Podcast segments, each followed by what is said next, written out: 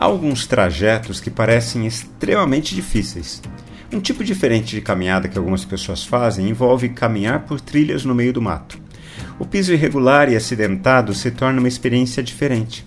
Alguns trechos de subida íngreme exigem ajuda para serem superados. Vamos caminhar juntos? Talvez a face mais assustadora da força do pecado em nosso mundo seja a morte. Por isso ela é tão desoladora nós fomos criados para a eternidade, mas assim que o pecado entrou em nosso mundo, a devastação foi intensa.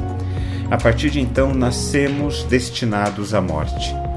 Perante essa triste e assustadora realidade, percebemos o quanto somos impotentes perante a morte. Como vimos alguns dias atrás, o Evangelho de Marcos foi escrito para cristãos romanos. Os romanos, você lembra, eram interessados em ação, poder e conquista. Marcos apresenta Jesus como um rei conquistador, ativo, enérgico e poderoso, um vitorioso que vence as forças destrutivas da natureza, as doenças, os demônios, a morte e as trevas. É o reino de Deus se opondo ao reino do domínio do pecado.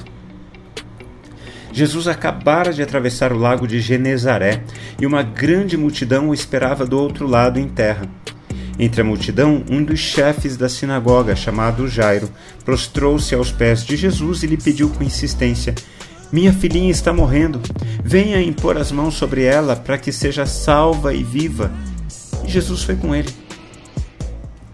Diante da impotência humana, diante de situações extremas como a morte, é muito importante lembrarmos de passagens bíblicas como esta. Jesus é maior do que a morte. E Jesus é maior do que a morte porque ele é a própria vida. Tudo foi criado a partir dele e para ele.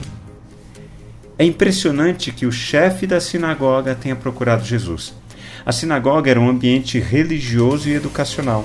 Em outras palavras, Marcos está descrevendo com cores vívidas que o ambiente religioso diante da morte é igualmente impotente, assim como nós.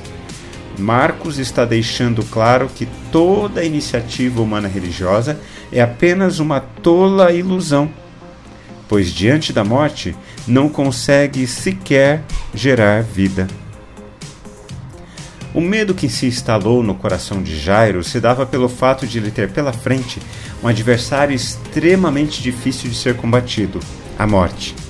A morte é como um trecho de subida íngreme na caminhada. Precisamos de ajuda para superá-lo.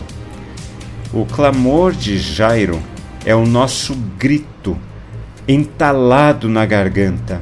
Jesus, eu não sei o que fazer diante da morte. E diante de um coração prostrado e quase sem esperança, um pequeno versículo expõe o coração de Jesus. Jesus foi com ele. Quando refletimos na palavra de Deus, precisamos responder a ela. Eu quero orar por mim e por você.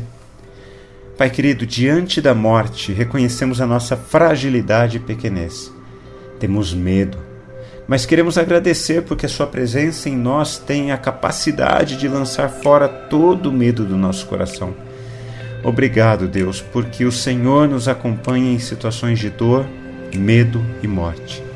Aumenta a nossa fé para que a nossa esperança seja renovada cada dia e que assim seja, em nome de Jesus. Amém. Forte abraço a você, espero que você tenha um dia muito abençoado. Nos falamos em nosso próximo encontro, está bem? Até!